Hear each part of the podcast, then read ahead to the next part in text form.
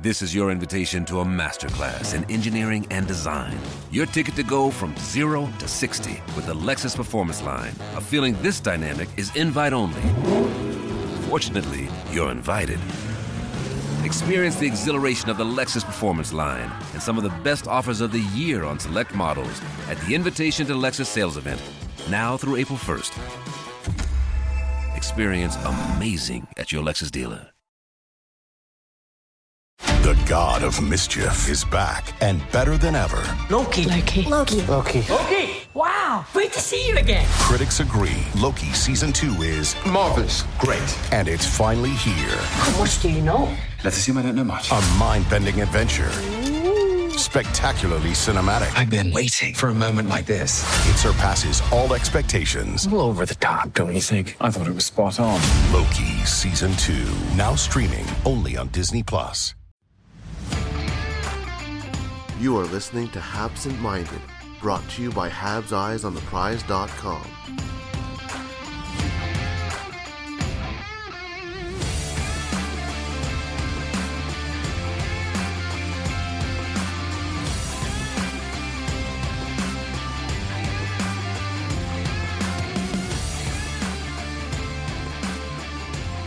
Hello and welcome to Habsent Minded.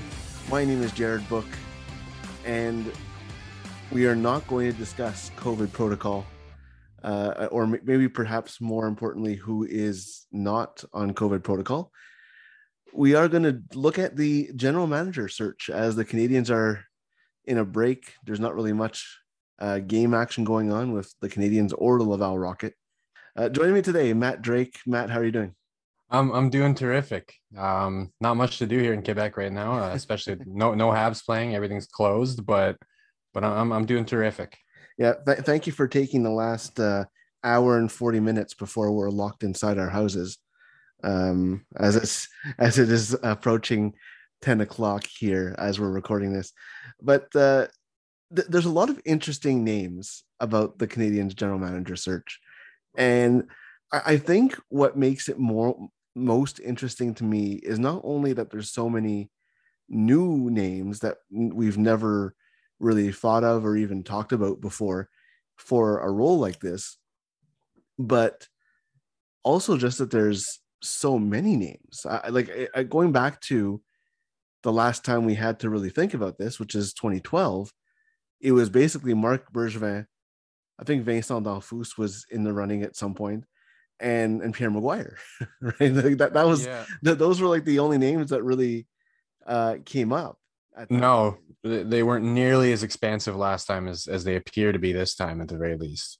yeah I don't, I don't know if they're if they're just trying to give off the appearance of of being super expansive, and they already have their you know their person in mind. But uh, it's it's interesting, like you said, to see that many names, especially compared to last time.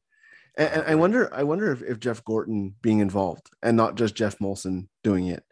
Uh, I- I mean, he had Serge Savard helping him a little bit as well, uh, and there were rumors that he was going to be like the the vice president of hockey operations at the time. But I, I feel like now it, it's it, it's a it's a it's an approach. I mean, we're in a completely different world than we were in 2012, just in terms of hockey, you know, analytics and front offices it's a completely different landscape, right? There's no way you'd be looking at the names that we're looking at now uh, in 2012. I mean, most of them were actually playing at that point, but that's besides the point. but uh, some of them even from Montreal Canadiens uh, in 2012, maybe not 2012, but a few years after for sure. But uh, yeah, it, it's going to be interesting. And we, I I know I had an article about women who uh, could be looked at for for front office positions. Two of them are apparently or reportedly on the list to be interviewed uh, from that list. So that's that's pretty uh, cool. There's there's women involved in this in this search because you know I, I don't I don't know if there's ever been a woman interviewing for a GM job before in the NHL.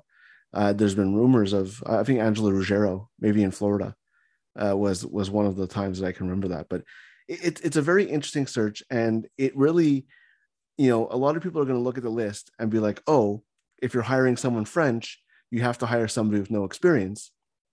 But on the flip side, this kind of turns the whole there's nobody available because you're cutting the language kind of on, on its head. It's turning it on its head because you know I don't know many places that are going to interview upwards of eight or so people for for for a GM job. I, I don't think Vancouver's going to do that. I don't think Anaheim's going to do that.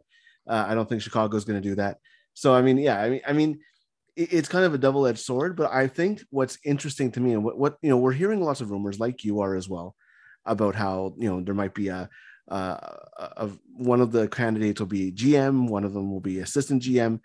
But this is how you develop executives, right? Like if you're Yeah. going to hire French people, you have to develop them, and and I think that that's something that the the, the Canadiens are are maybe finally realizing, because while you know if you look at the coaching staff, you had Dominic Ducharme, you had Joel Bouchard, uh, Alex Burrows, you know, kind of waiting in the wings. Now you have Jean Francois Houle, but general manager, you had Scott Mellanby, who wasn't going to be chosen and, and left the organization, and and you have you have Martin Lapointe, who is still in the organization, but not a candidate for for this role, and and who knows what his future is, you know, when a Mhm. new GM does get hired, but you know, it's they haven't really done that, and a lot of that is maybe Marc Bergevin, you know, maybe doing a little bit of job preservation, being like, who are you going to hire if you fire me? Kind I, I don't think he's necessarily doing that, but I, I, I you know, it's it's a lot, it's a different, it's different to put prospects in place to replace coaches. It's a different thing to prepare for your dismissal, Yeah.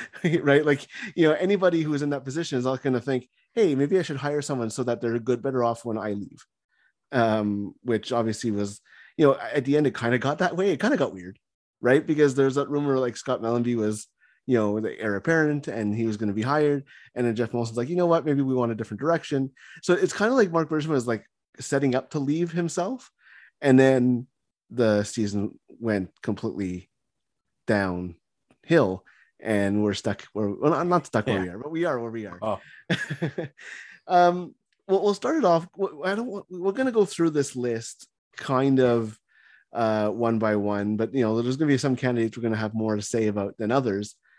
And we'll just get it out of the way. We're gonna start with Patrick Roy, who uh has done the most campaigning for this job uh, than than anybody, and he it's kind of like he's using who he is and the fan the fan uh, feelings surrounding him to his advantage because I don't think he was on the radar, but by him saying I haven't been contacted, I'm very interested.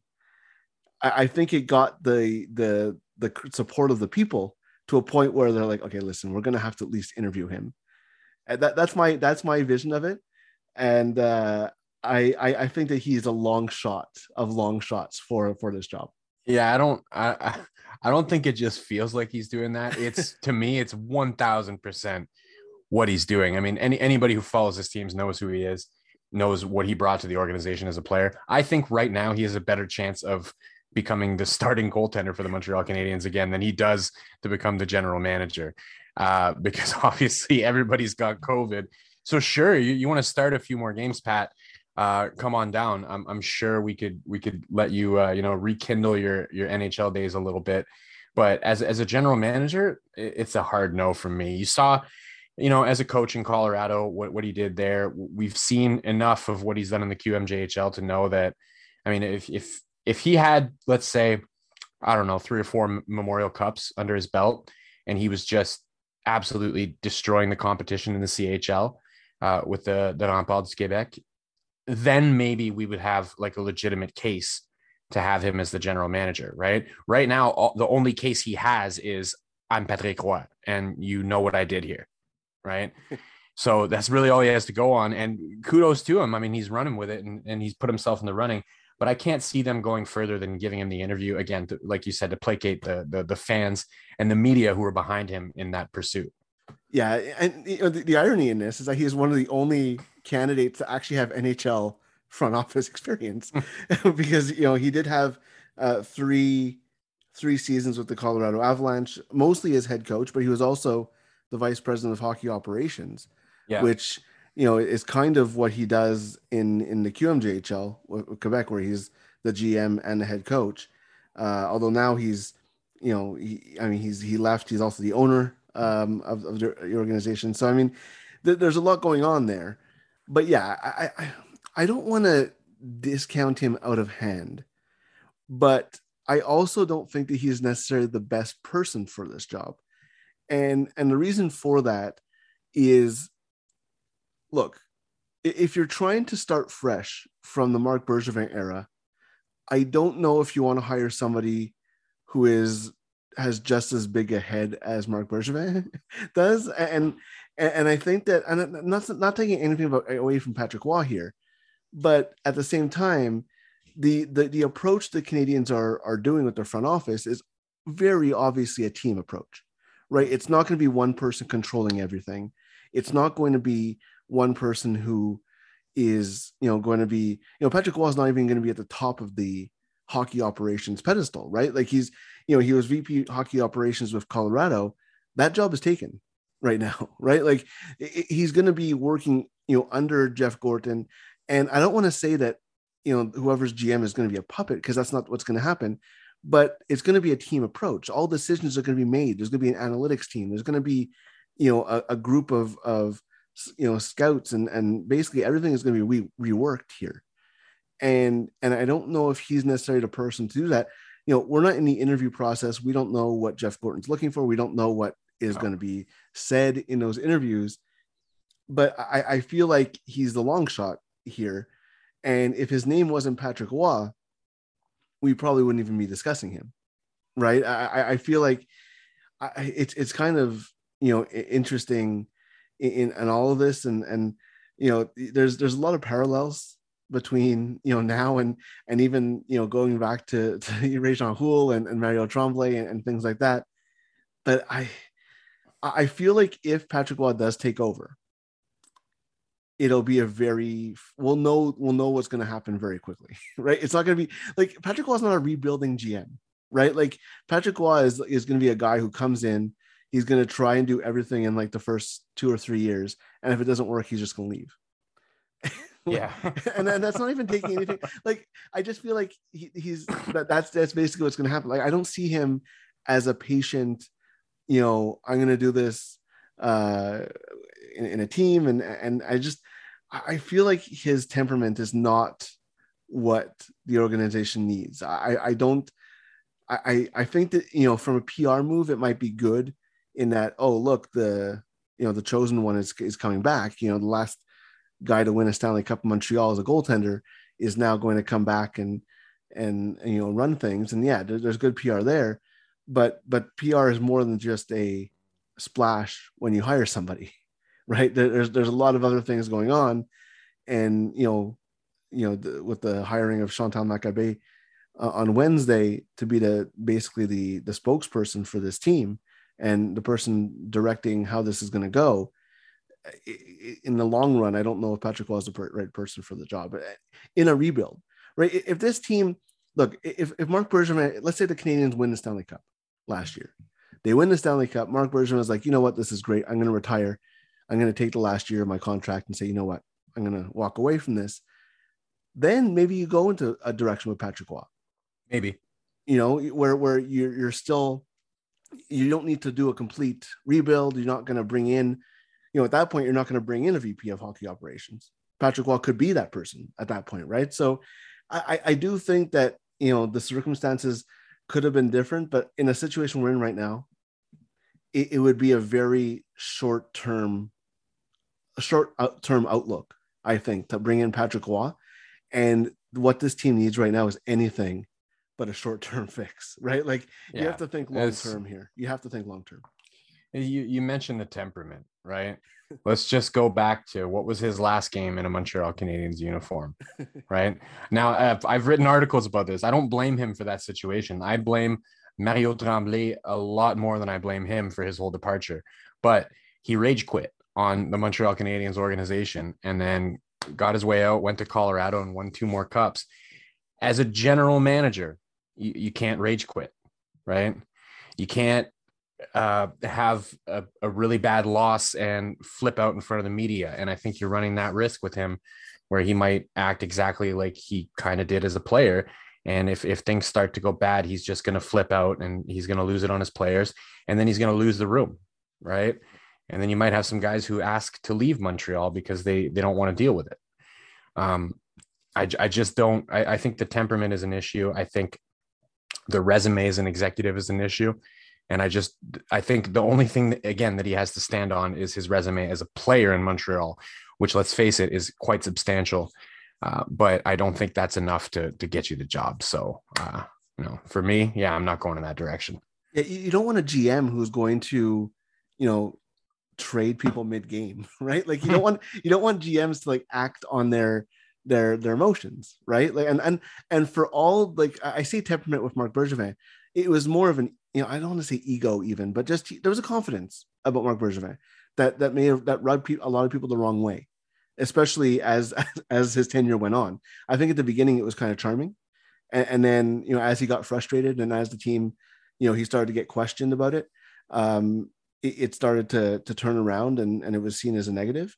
But you don't want. He, he was very good at, at separating emotions for for the most part. I mean, you know, there were some weird, you know, some decisions that seemed a little, um, shall we say, triggered. Um, you know, I, I, I don't I, am thinking about the PK Subban trade in particular, where that one just seemed like it was two people who just couldn't coexist in the organization for whatever reason. And and I and I don't know if that you know you don't you want to get away from that, and and I don't think you want that. And, and you you mentioned you know even looking at his QMJHL coaching record, I mean his first year he lost in the final of the QMJHL. Then he lost in round one, lost in round two, lost in round three, lost in round two, lost in round three, lost in round two, lost in round two, then he went mm. to the NHL where he lost in round one. He made the playoffs the first year in Colorado, and then the team got worse every year after that, and out of the playoffs twice.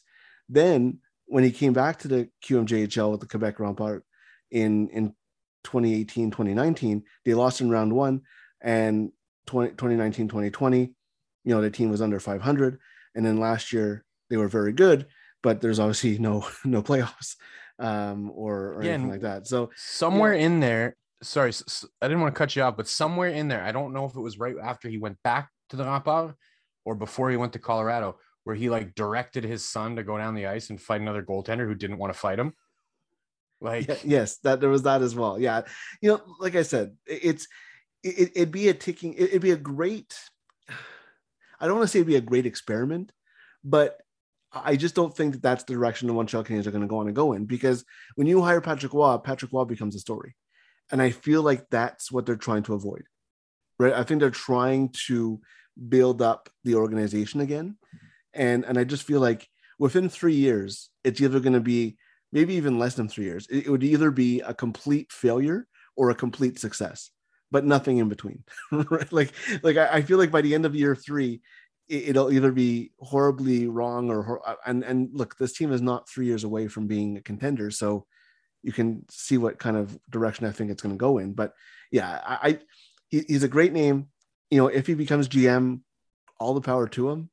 I, just think he's the long shot here.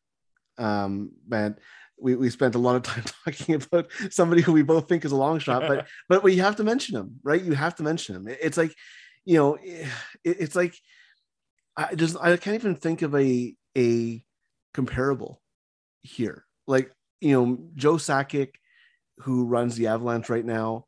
He was a he was a, a legend there, but like he wasn't Patrick Roy, right? Like it, it's not the same thing. Like I just I can't think of another another kind of what, what even like you know when you look at Wayne Gretzky and, and players like that, you know, if Marty Brodeur became like the GM in New Jersey, maybe, but even then, it's not even the same thing. Like, it, it's just I, I can't think of a comparable, and maybe it's just because I can't think of something off the top of my head right now but I just feel like yeah, it's it's a great it's a great story. I don't know if that's the great the best choice for what the Canadiens want to do, assuming that we think we know what the Canadiens want to do. You know, I'm not mm. in Jeff Gorton's head. Uh, I'm not in those interviews. You know, it might turn out that Patrick was very humble and and has great ideas and and they want to implement them. Um, we'll have to see. Moving on to what I think, and and we'll, we'll go to what what your who your pick is. I think and, and that's Mathieu Darche, right? Is that your pick? Yeah, absolutely, absolutely. I think you look at Okay, first and foremost, my big thing with a GM search is that I'm I'm absolutely sick. I almost swore there. I'm absolutely sick. Uh, you can probably insert the the word that you thought I was going to say there of teams just cycling through the same general managers over and over and over again, right? And Mathieu Darche represents a little bit of a departure from that, but not completely. It's not like we're hiring somebody with no experience. He's been in Tampa Bay. He's been a part of two teams that won back-to-back Stanley Cups, and apparently, according to what I'm reading, he's been very involved with Julien Brisebois in terms of decision making and in terms of different projects that he's working on, in terms of player evaluation, uh, in terms of personnel decisions that he's making. So knowing that, I mean, if if you were going to poach somebody from Tampa, obviously the ideal candidate is Julien Brisebois, but he's not available, right? So if you sit there and you and you look, all right, well, we need somebody who speaks French. Um, who's under him that we could go after because obviously it's not just him right he's not just masterminding that whole thing and has a bunch of puppets doing whatever he says mm-hmm. according to what people are saying Mathieu Darche has been very very involved in the decision making in that organization and two straight Stanley Cups so I say why not give him a shot right you have Jeff Gorton in place right to kind of act as that that that extra layer to, to help him learn the position a little bit more because he's been in that position before he has that experience so you have that guy and then you have Mathieu Darche, who knows the organization. He's played here. Uh, he was not exactly a fan favorite, but I don't I don't know about everybody else. I loved him when he played for the Habs. He was he was you know kind of a heart and soul guy. He's he's Montreal through and through. Went to McGill, grew up in Saint Laurent. What more could you ask for in terms of fitting what the Habs need from a language and from a background standpoint, and also having a little bit of experience, but not having so much experience that he's just one of those guys that you're just cycling back through people that you've already had before. I think it's a perfect hire. I, I really do, and I hope that that's the direction that they go in, because he's he's my pick. The more even as they've introduced more names, there's been other people I've been intrigued in, right? Like when they brought up Kent Hughes, I was intrigued by that. They brought up Martin Madden Jr., definitely intrigued by that. But Darche for me, he represents a bit of a departure from what they've been doing for so long, and and I love it and I, I really hope that that's the direction that they go in. Yeah, you know, we talked like I mentioned the language thing off the top. Mathieu Darche would be a GM candidate for any team looking for a GM, right? Mm-hmm. The fact that he speaks French is a bonus, and, and, it's kind of ironic that that the Canadiens would hire Mathieu Darche, who is working under Julien Brisebois, because that's exactly what Tampa Bay did when they hired Julien Brisebois to work under Steve Yzerman, uh, when when Brisebois was working with the Canadiens. And you know there was a regime change. Um, you know, Brisebois was even a candidate, if, if I remember correctly, when uh, when Marc Bergevin was hired because he was already in the organization. And and I think that once they went into that, he was still inexperienced at that point. I mean, we're talking ten years. You know, he still had seven or so years in Tampa under Steve Yzerman before becoming the GM there. So you know, you, you can say revisionist history, but at the same time, you know, it's a different conversation. I, I think that you know if you know, if you want to rewrite history, Darche is the guy who is most like Brisebois was at that time. So if you want to get a guy like that in your organization, this is the time to do it. And you mentioned the experience. He played in Montreal. He played in the AHL. He he's been in the market. He's been around an organization that has won, similar to to what Marc Bergevin was before coming over to Montreal. And, and I just feel like he ticks off all the boxes and th- this is probably I, I would say he's probably the favorite now that Tampa has given him because the only the only question was whether Tampa would give him permission, right? And, and now that they have, you know, apparently, I, I, think that it would be a very uh, interesting hire. And, and, it's funny because we, we talked about this before going on you know, going on the air. But if you asked me like two months ago, I'd be like, yeah, Mathieu Darche is definitely my choice and, and, now that you have all these other weird names that are popped up, I'm like, oh, Darche is boring. But but boring, like Patrick Roy and the argument I made against him, those are the arguments for Mathieu Darche, and that boring is good, and and you can't argue with the experience um, of of what he's brought, and you know what what he would bring to to the organization. So, you know, it's it's a, it would be a very, very very good uh, and smart hire um, there are other candidates as well, but I, I, think that you know if you look at the combination of experience and and potential, Darche is, is should be at the top of the list, and I think he is um, as well. You know, he played parts of three seasons with Montreal. And and you mentioned, you know, fan favorite. He was kind of like Steve Bégin 2.0. Right. A little, where- a little where- bit, yeah. where, where, you know St- Steve Bégin was was a huge fan favorite uh, a little bit earlier than than Darche came over, and you know he, this is a guy who was in the NHL, but I mean his top season was you know 73 games, ironically with the Lightning before coming to Montreal, Yeah. and and, Yeah. and then you know played you know at at the his last year in Montreal played 61 games. The year before that played 59 games, seven playoff games. Like he was he was a big he was a major part of that that bottom six um, on on some teams that weren't weren't too bad. Uh, Yeah. But he he never he never intersected with Bergevin. No, And the other thing that really like when he came up as a candidate, uh, I went back and I was like trying to pull like old interviews of him talking and stuff. Like when you listen to him talk about hockey, you you understand pretty quickly. Like he he has a deep understanding of the game, right?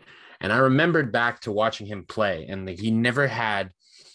I mean, he does come from an athletic family, right? His brother, I think, played as a long snapper in the NFL, but he was never one of the best athletes on the team, not once. Mm-hmm. And, and obviously, my exposure to him was really only while he played for the Habs, but he was never one of the best athletes. What he was was supremely well positioned, and he had a, a really good understanding of the game. So he knew where he needed to be, and he had success as a result of knowing where he needed to be. So somebody who understands the game on that level, I see him being able to bring in the right players and not necessarily going after big splashes, not necessarily going after, you know, just homegrown players for the sake of appeasing a certain faction of the media that needs you to get those players. Right. I see him being a guy who's able to look objectively at the roster and go, okay, what do I need? Like, who, who on this roster now do I need? Like, who's untouchable? What do I need to get to support them? How do we build this into a legitimately competitive team moving forward? I see him as being able to do that. And a- again, I would encourage anybody listening, like go back if you can pull old interviews with Mathieu Darche, listen to him talk. It, it's it's impressive, you know, the amount of knowledge that he appears to have about the game. And I, I, I honestly, I hope they pick him. That that's my guy, and I'll I'll be ecstatic if they do. Yeah, you know, it, it's kind of funny because you know when you look at a guy like Mathieu Darche, he's he, he just thinks the game. He's always been like a smart player on the ice, and and and then you know you look at Tampa Bay as an organization.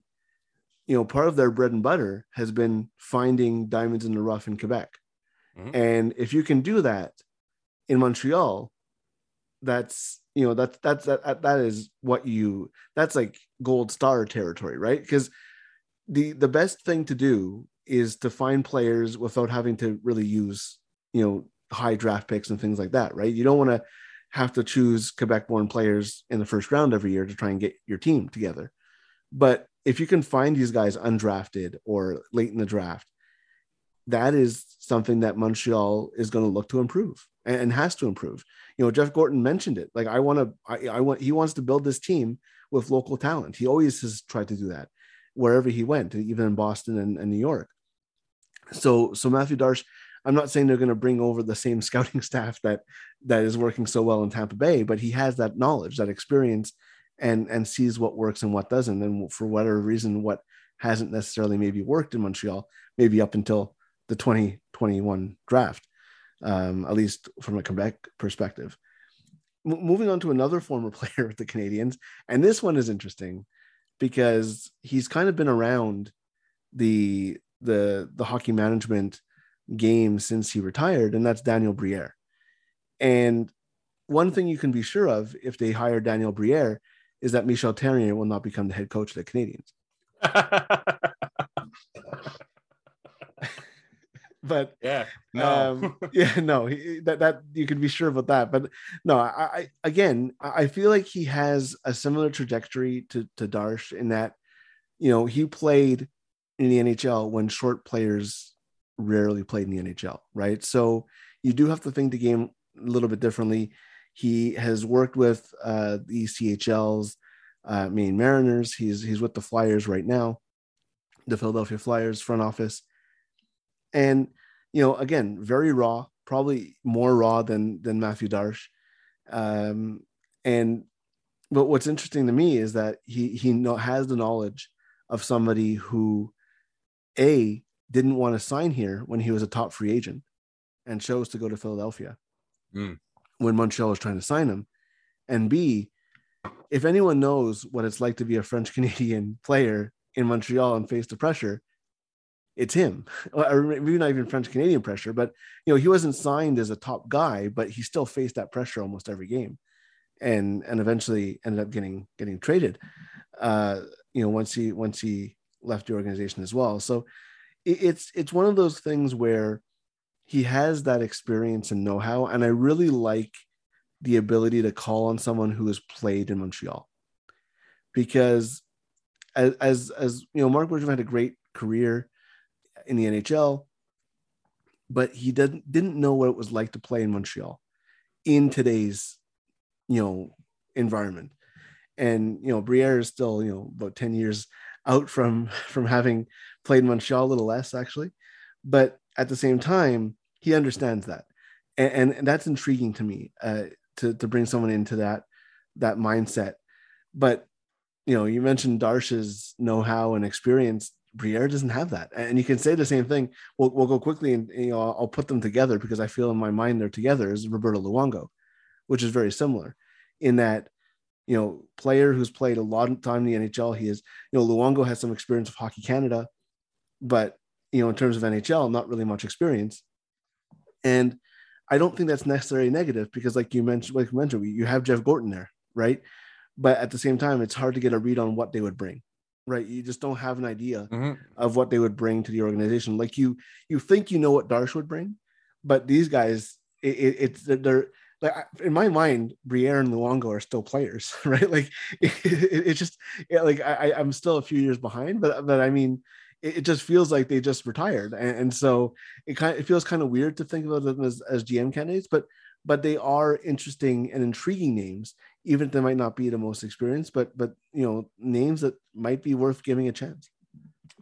Yeah, I mean, with Briere, the one thing that interests me is is what you already mentioned is that he has that experience of being a player who didn't want to come to Montreal, right?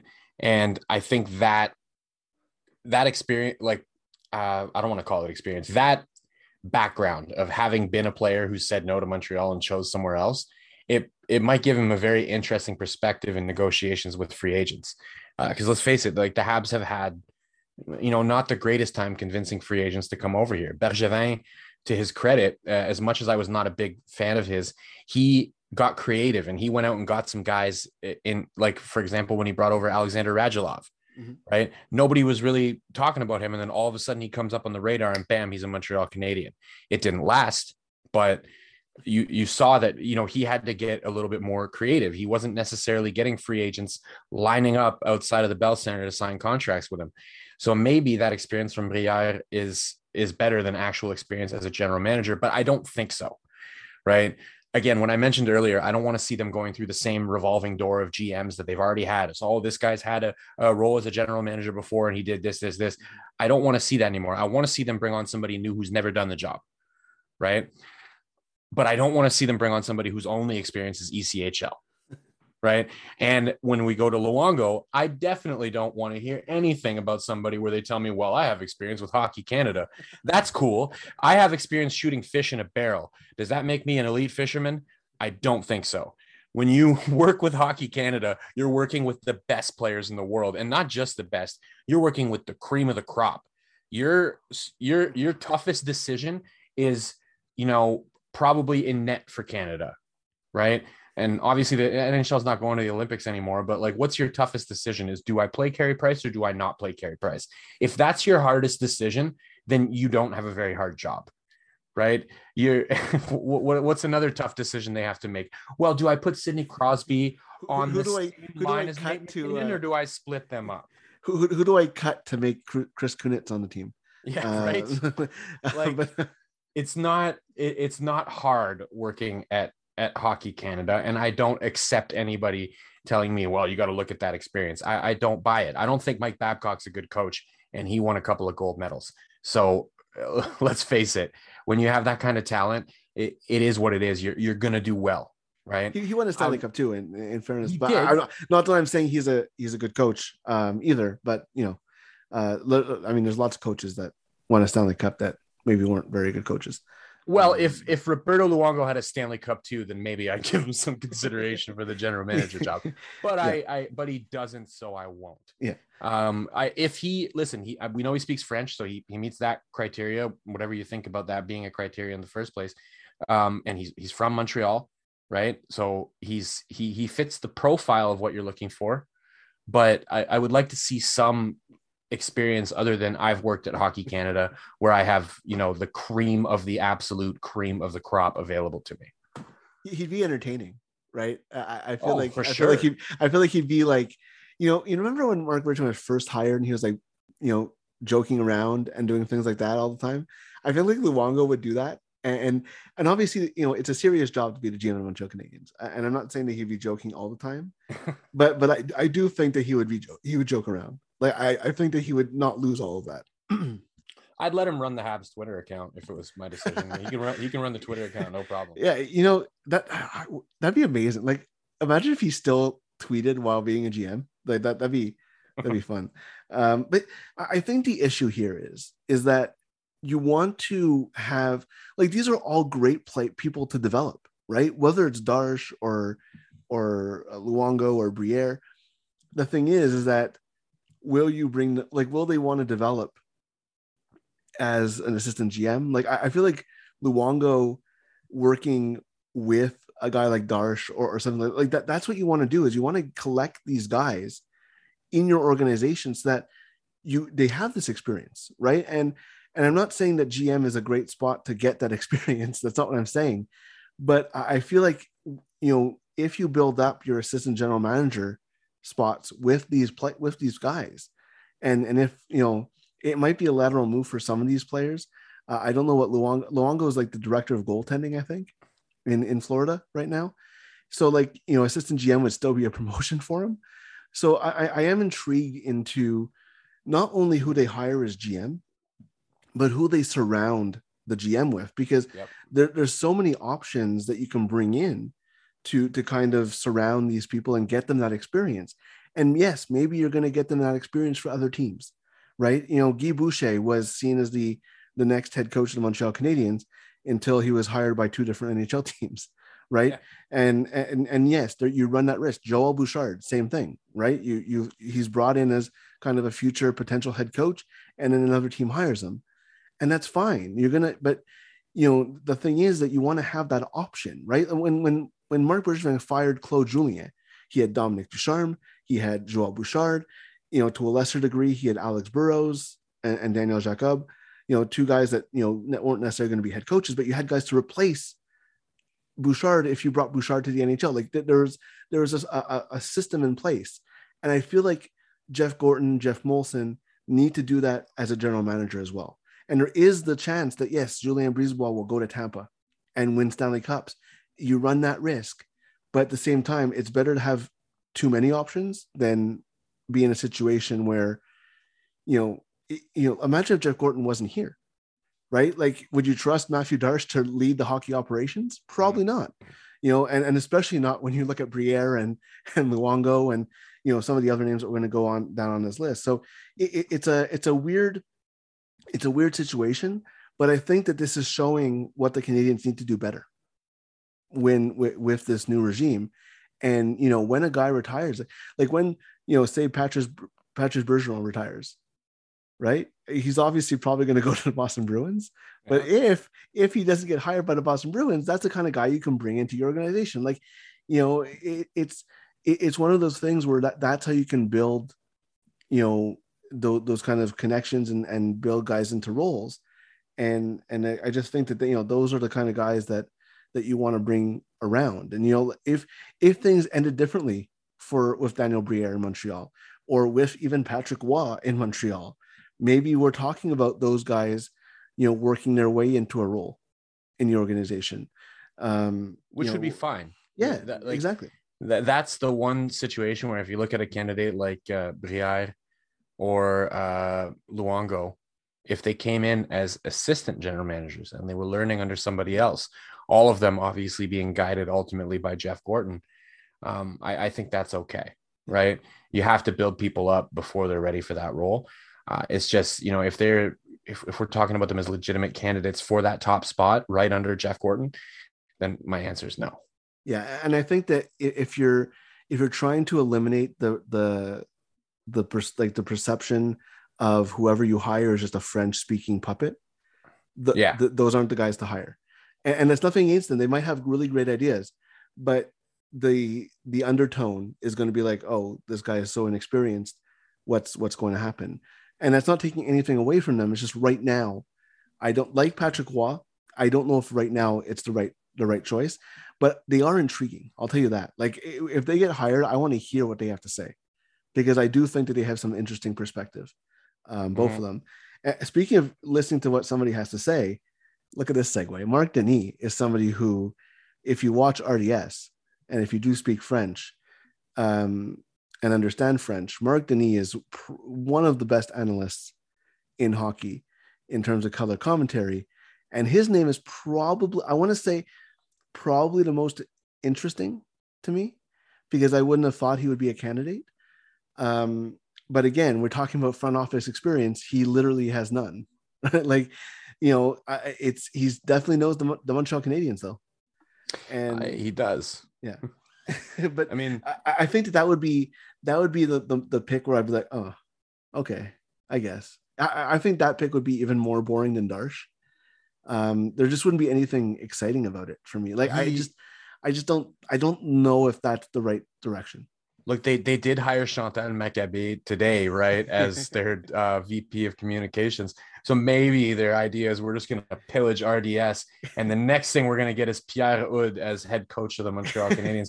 but I don't, I I don't see it. He's a fantastic orator, honestly. Like the, the way that he speaks, like I love my favorite channel to watch Montreal Canadiens hockey on has been and always will be RDS. I I honestly I I have a great disdain for most of the other channels because they're not RDS. The only thing that I could ever stomach more than RDS was when Bob Cole was calling games on CBC. Then that was the one thing that would get me to change my channel and leave the French and go watch it in English was Bob Cole. Um, Marc Denis is a big part of that. He is a fantastic analyst. He sees the game very well. I would honestly be more interested in talk about him as coach than I am as general manager. I would because the way he sees the game, um, I, like I know he played goaltender, so it's like, it's odd to think of a goaltender stepping in as a head coach. I can't even honestly think off the top of my head anybody who's done it. Patrick Roy. Certainly not. Well, Patrick Roy, but off the top, like that, that, that, it's a short list though. Definitely, I, I should I should have added successfully on the end of that. um, I just I, I I don't see it uh, fr- from a general manager standpoint. Again, another guy who maybe you could bring him in as an assistant general manager, and it would be interesting because he speaks very well. He's a great orator, um, and and he sees the game very well. So he'd be able to explain a lot of the different things that they want to do um, in, in, a way that the fans would understand. Because guess what? That's what he does for a living right now, and he's been doing it for a living for a while, very successfully. Um, but as the general manager, I just I just don't see it. Yeah, you know, that that's a, you, you brought up an interesting point with assistant GM. You know, because you're not hiring him from a different organization. He might be a guy that would be very eager to jump into like a player development or you know assistant GM in some capacity. And I, I think that he would be a great asset to the organization. I just don't know if it would be as GM right now. And and and I, but I think that he's a very intriguing person to bring into the organization. I never would have thought of it that way. But you know, Pierre Houde is a is a is a legend when it comes to RDS. So is Chantal Machabée. And and what's interesting is that Michel Lacroix also works for RDS. He does he does some sports uh um I think tennis and golf he used to do anyway um for RDS as well. So you know, and you talk about Guy Boucher, we talked about him earlier. He also works for RDS. So, um, yeah, yeah you know, so, you know, the, the, there might be a lot of, uh, a lot of people coming from RDS uh, in the Canadiens organization. But yeah, I, I agree. I, I, think that he'd be an asset to the organization. I, I but again, I don't know enough about his viewpoints to say, oh, he'd be a great GM or a bad GM. But I do think that he'd be an asset to the organization, and he's intriguing on that side of things. It's um, for sure. The the one thing I forgot to mention is like the other night when the Habs were, had like a super short bench and uh, and they played that stupid game against Florida that never should have happened. Um, they brought up a graphic on RDS and they were like, we have six, I think it was six players from Quebec that are in the Montreal Canadiens lineup, and he was like lauding over it. And for me, it was concerning because it was like you didn't once mention that those guys only got in the lineup because half the lineup, more than half the lineups, either hurt or has COVID. So if that's what you're into, is just bringing on guys from Quebec for the sake of having them on the roster so that you can say you did it. I don't love that. In, in, in fairness, though, Cedric Paquette was going to be on the roster regardless, for better for, for better for worse. And and and you know th- there are you know Mathieu Perreault is hurt, and you know th- there are you know French French players who were hurt. But yeah, I I I, I don't want to hold that against him, but at the same time, there's different there's ways to build a team with French players without just throwing whatever you can uh, on the ice. And and look, the Canadian situation Yeah. right now is completely different than it is um, normally. But yeah, it's it's uh, yeah, I I I, I like Marc Denis a lot, and and Pierre Houde had a lot of um, not so good um, color commentators uh, between Yvon Pedneault, uh, and even at the end, um, Yvon Pedneault was was kind of, um, you know, not not necessarily raising his game to to the, the to, to the regular the standard of, of today's color commentary. But then yeah, you know Benoit Brunet was not very good in, in terms of a, a color analyst, and then Marc Denis came and was a game changer. And and yeah, just very smart, someone I would like to see in the organization. I wouldn't mind. He's obviously you know leading the the Quebec task force of of bringing hockey back to Quebec. Um, you know, bringing it to a, a higher standard, and and part of that that group uh, of people who are, are trying to build the game back up in Quebec from from the provincial government. Yeah. great thinker, um, absolutely. I don't know if it's GM right now, but the good news about what his role is with RDS is that you can bring him in and not have to don't have to hire him away or hire him offer him a promotion or anything like that. He's somebody you can bring in, and if he's interested, uh, will be will be an asset for that. Um, quickly, we'll go to Stéphane Quintal, who is yet another former Montreal Canadien on this list. Uh, worked in NHL player safety um, for for a bit. yeah, I, I, he's just a name that's you know you mentioned the guys who have just been around without really knowing doing much, and you know he has no front office experience. His his knowledge with the um with NHL player safety, like that, okay, great, but I mean, you know, yes, that was Brendan Shanahan's kind of gateway into Toronto, but I, I just don't know. Like that that would be. I mentioned that the that the knee would be a boring pick. I I think Quintal would be the boring pick. Like this would be the equivalent of hiring um a guy who has been GM before, right? Like Yeah. I I just think that it would be it would be boring. And again, I don't know what his his viewpoints are. Like he's been very quiet. Like he hasn't really been in in the spotlight. But yeah, I, I just I, I you know you talk about he's just basically I, I feel like he's there because he's a guy who's been high up in hockey operations and in in the NHL and he speaks French and they're like yeah and I, I just I, I'm Yeah. intrigued Yeah. like I, I want to see what he would say uh, and what his viewpoints would be but as of right now I just don't see enough there to say and again maybe somebody that he brings you know someone you can bring in as as GM or assistant GM sorry um and and do things like that but uh, at at the same time, I just don't see him as as the top candidate just on paper right now. No, Um, no, like you said, probably the most boring choice they could possibly make. Um, it, it it's only interesting in the sense that you're getting away from somebody who hasn't already done that specific job before.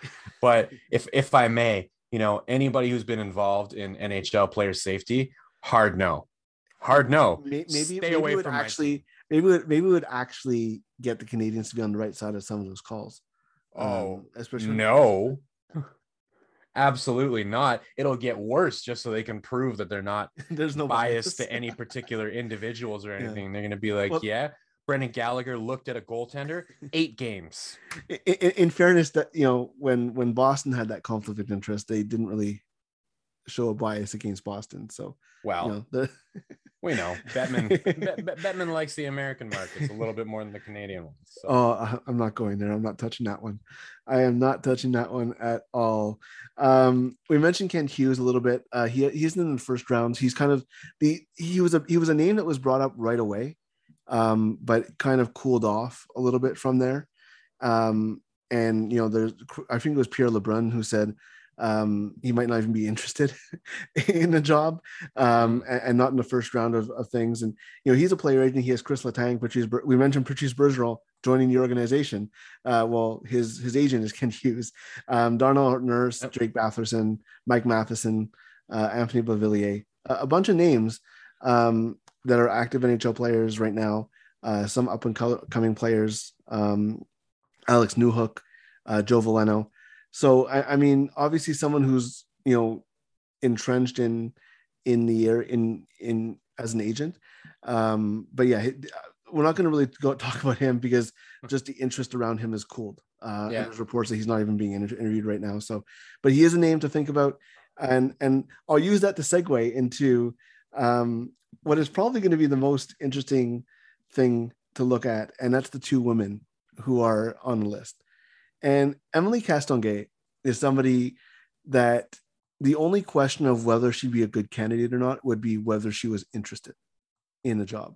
Yeah. And and when you found out that she was interested, that's that's somebody that that just sticks out and has stuck out since the Canadiens said they wanted to hire a woman in hockey operations as somebody who can be a GM or assistant GM. And you talk about building somebody up in the organization. Th- this is an up and coming person in hockey. You know, she she represents Alexis Lafreniere. She represents Marie-Philip Poulin as an agent. She worked in uh, before becoming an agent. She worked for the agency she works for now in CBA. Um, you know, uh, looking at the CBA, working with the CBA, um, understanding the CBA, uh, making presentations and, and, and things like that. Just somebody who has a ton of hockey experience for somebody who is still relatively young, and and is just I just think I, I've I've gotten to know her a little bit, just um, you know, being in women's hockey and, and being around Marie-Philip Poulin a lot. Um, just somebody that I have a lot of respect for, and someone who I would I would absolutely bang the table for to join the organization. Yeah. Um, I mean, if I'm not mistaken, I believe she was the first female agent to be Yes. certified by the NHLPA, right? Yeah. And then to have like a high profile first overall consensus first overall draft pick like Alexis Lafreniere sign with you, you- you're doing something right. I mean, um, degree in finance and, and a law degree on top of that. She's clearly uh, not only a very smart individual, but somebody who has experience in hockey because she interned under under Pierre Gauthier as well. So uh, again, this would be a very interesting hire specifically because it departs from the again what I talked about earlier that revolving door of people who have just done the job before, right? This is a very bright young candidate with experience in hockey and specifically experience as, as an agent, right? Kent Hughes was an interesting name when I first heard it because I was like, oh, a player agent. So you're telling me we could get somebody who's been on the other side of the negotiating table. Yeah. That's interesting to me because obviously you have an intricate knowledge of how it is that they think, how it is that they um for, for example, I know for a fact that they they like to prepare like PowerPoint presentations to show teams. Yeah. Um, because I had a player agent, you remember last year, a certain Yes. player agent who will who will remain nameless send me a PowerPoint presentation that they were going to be showing to the Montreal Canadiens to try and uh, convince them that that player was worth a certain amount of money. So she would have that kind of knowledge of exactly how the agency works in terms of negotiating for the players and then brings that to the table in Montreal. Uh, I'm, I'm not sure. a- Again, having an internship and having a law degree, great experience, obviously, and experience as an agent, excellent. But again, I think she would be an amazing pick for an assistant general manager. Let's bring her on because if you brought her on and brought her directly into the GM role, she's one of those candidates. And I, I hate to say it, but because she's a woman, a lot of people are going to scream, This is your French speaking puppet. Yeah. Right. As deserving as she would actually be for the role, and as much interesting experience as she has, and as much as she is very much a departure from that revolving door of of old general managers that have just done the job for years and years and years eh, people are going to scream that from the rooftops because they're not going to see you know people don't like to see the forest for the trees yeah. right yeah. and they're, they're going to think that she's just the mouthpiece for for jeff gorton uh, so I'd, I'd love to see Castonguay, especially as an assistant general manager, I think would be an amazing hire and potentially somebody who could take over in the future. Or again, as you mentioned, she might get Julien Brisebois and she might get stolen by another team. But while she's here, she could be a very significant asset to this team, especially with that experience as an agent. Yeah, you know, look, you mentioned being an agent, things like that. Look, just in terms of being uh, involved in negotiations, look, look, a lot of things went badly when Marc Bergevin had to negotiate with people. Right? It did. like it, it, just it just did. Like you know, like Max Pacioretty, um, Alex Galchenyuk, uh, you know, Daniel Briere, even to a certain extent, um, uh, Radulov, Markov. Like it, it's just it, it's it's good to have that perspective on on the other side of things. And and yeah, I, I definitely think that if she's hired, you'll hear not only token French speaker but token woman and, and I don't know if that's what the Montreal Canadiens necessarily want. And and uh, that that's it's a tough thing to overcome, right? It's a tough thing to overcome, but it's it's definitely she's definitely somebody that I um, think will outgrow those um, those buzzwords and and will definitely if she's interested would be an asset to the organization definitely um, that brings me to the last uh, candidate that we've really heard of uh, on these lists, and that's Danielle Sauvageau. And you want to talk about somebody who knows hockey. And Danielle Sauvageau is one of the smartest people that I've talked to uh, around hockey. She understands the game. She loves the game.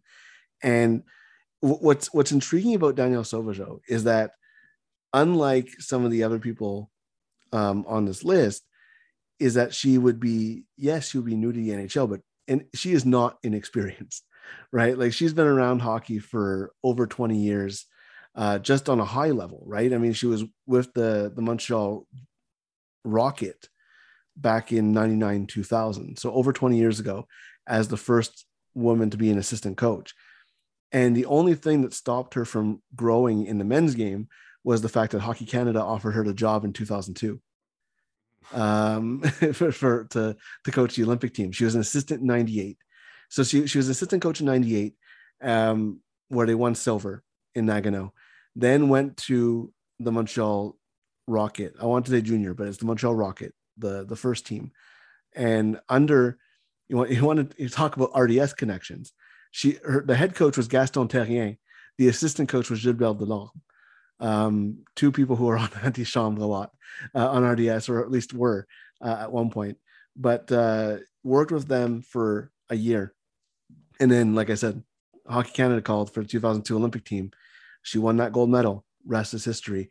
Um, ran that program for for a long time. Started the Université Montréal Carabin, which has become one of the strongest women's hockey programs in Canada. Um, she's worked with the French women's hockey national program as well. And what, what intrigues me about Danielle Sauvageau is that she she would not just be a puppet. Like she she's she she would like I, am curious what she would bring to the organization. Wasn't and she a cop? She was yes. Uh, yeah she was. She was a cop. Yes. Yeah, uh, yeah. I, I wouldn't see a puppet in that case then.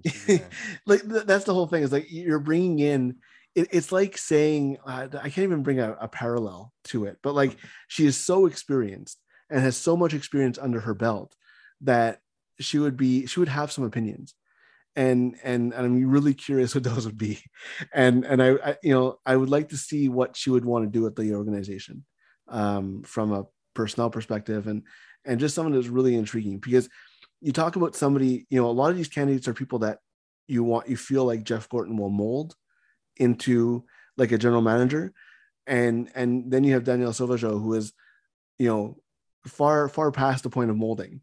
And and that's what intrigues me. And, and even seeing her name involved in this and interested in this is super intriguing to me because I, I think that her interest in this is is super interesting and, and just I want to see what she would bring if she would bring into the organization and and that that's what's intriguing me because I she is so entrenched in women's hockey that for her to make the jump, I'm really curious what it would be like. And it, it's it, I would just like to see what she would say. I, I would be I would be a fly on Mm. the wall in that interview process personally. I, I again can't give any credit for Hockey Canada experience though. I, I'm sorry, I just can't. I understand she it's was the probably first one to win a gold medal though. it's probably not that easy, right? And I would argue maybe it's even easier for women's hockey because you're really competing against the US, right? And in recent years, I guess Finland has has kind of come on a little bit, and Sweden, Sweden's get, getting up there too, right? But f- for the most part, it's like how do we beat the US is your biggest challenge. Roster challenges, you don't have them. Like you know who your best players are, and you have again the cream of the cream of the cream of the crop in the world uh, among female hockey players are here in Canada. So I, I I just can't give any credit for that. But I googled her while you were talking just to see, and there's some other things in addition to being a cop. She's Order of Canada. Yes. Like you Yes. can't get more accomplished just like as a person than than having the the designation as an officer of the Order of Canada. So uh, that, that's pretty impressive. Um, I, I, again, though, I, I think this is another candidate where you'd have to be looking at at AGM at most, right? Mhm. You're, you're right. Uh, you know, somebody who a former police officer that's also in the Order of Canada. I don't see them being viewed by anybody as a mouthpiece for Jeff Gorton. Um, it, that that'd be pretty hard to you know put somebody with that kind of a personal resume up against Jeff Gorton and think that they're just there to speak French for him and be his translator. But I, I think you, you'd have to go AGM if Mhm. if anything. Yeah, also somebody who works at RDS. Again, yeah, does- she they does say- women's hockey for RDS as well. They're so gonna pillage RDS. May and look, maybe she interviews and they're like, "Hey, we really like what you said, but guess what? We're just gonna make you a coach. Like, we're just gonna empty out the RDS office." yeah you know what Gradually. there's there's no like there's no question in my mind that if danielle sauvageau stayed in men's hockey in, in the early 2000s that she would be in an nhl coach whether as an assistant or um, as as a head coach there's no doubt in my mind just because the the, the mind that she has and, and the way she thinks the game is is super um is super new school but also like just fresh perspective um and, and like i said someone that uh, I have a lot of respect for, and and the fact that she's even involved in in this part of it, someone who's also on the committee that Marc Denis is heading as well. So there is that connection um, as well. So yeah, you know what? There, there's there's a lot of of things to like, and and you know what? There's a lot of front office positions. There's development. There's you know there's personnel. There's there's a lot of different things that you can bring somebody in for and and I think that we have to look at some of these candidates as as potential hires for that as well. You, you know, there, there's a rumor going around that they're going to hire a man as GM and a woman as as assistant GM. I think it even goes deeper than that. I I think you're going to look at development and scouting and and ways to implement development and and things like that. These are Yeah. all super important things and things that Geoff Molson and Jeff Gorton both emphasized. And, and I think that modern and fresh approaches to those aspects and you know we haven't even talked about who's going to replace Trevor Timmins Yeah, exactly. um, as well. So I I think that there's a lot of opportunity here for the Montreal Canadiens to really move into the 21st century. And I don't think that Marc Bergevin did that. And again, we're in a different world than we were in 2012. In 2012, forward thinking wasn't uh, as as avant-garde as it is now, right? It, it's not something that you know the way that Carolina is run, the way that Toronto is run, the way that you know uh, other organizations are are run and, and have success. Tampa Bay even, you know, to in in 2012, they they, they weren't really, you know, they had a Stanley Cup, but they weren't the team that we know now, right? It- a lot of has changed. You know, look at teams that were successful back then and are successful now, and there's not many that are both that are still successful, right? You look at how LA is run right now, just building through prospects and building and building and building, and, and I think that Carolina is and the Rangers are two model organizations. Even Toronto, Toronto hasn't had the success in the playoffs, but you look at organization building and they've made mistakes. Their their cap structure is a little bit off. Um, you know, there's some issues there, but in terms of building an organization, there's things that you can take from there. And one of the things you can take from them is that they were one of the first to bring in women, Hayley Wickenheiser, Danielle Goyette. Um, they they have other women in, in hockey operations. They have a whole analytics team. That I, I think that Montreal, when Jeff Gorton has done this, is going to look a lot more like Toronto structure um, than than it did before. And uh, I, am just super intrigued by this because look, Trevor Timmins has been in Montreal for what 20 years, about like almost 20 years. Um, Marc Bergevin has been there for 10. Like this is this is the first time that we're really seeing what the future of the organization will look like, and, and I'm super intrigued by it. And and we talked about these candidates, and you know I don't even it, like I, I care who the GM is because it, that's the one that's going to be the front and center. But there's so many other things that are going to change in this organization in the next few months that is going to really help this team take the next step. And um, I'm I'm really looking forward to it. And I think that a lot of our our listeners and a lot of our readers that have Eyes on the Prize are looking forward to as well. We'll have a lot more on this going forward. Um, we don't know when the next hockey game will be. It's supposed to be January 12th. We will see. Um, Matt, thank you for taking the time and and looking through this list. Let us know what you think on the article on the website and the comments uh, on Twitter at EOTP underscore radio. Uh, what you think about the candidates, whether you agree with us, whether you think Patrick Roy is going to be great. We'll be following this story very closely. Uh, thank you for listening. Stay safe, and uh, we'll see you next time on Habs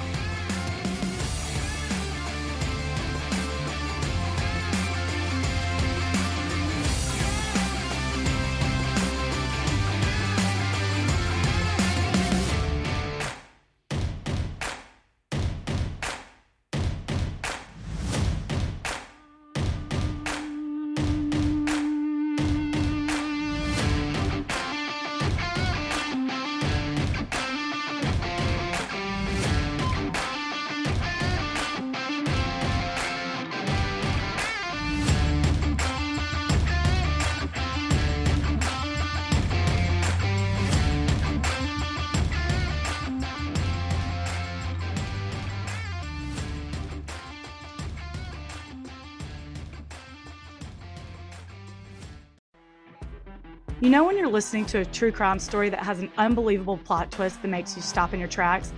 That's what our podcast, People Are the Worst, brings you with each episode. I'm Rachel.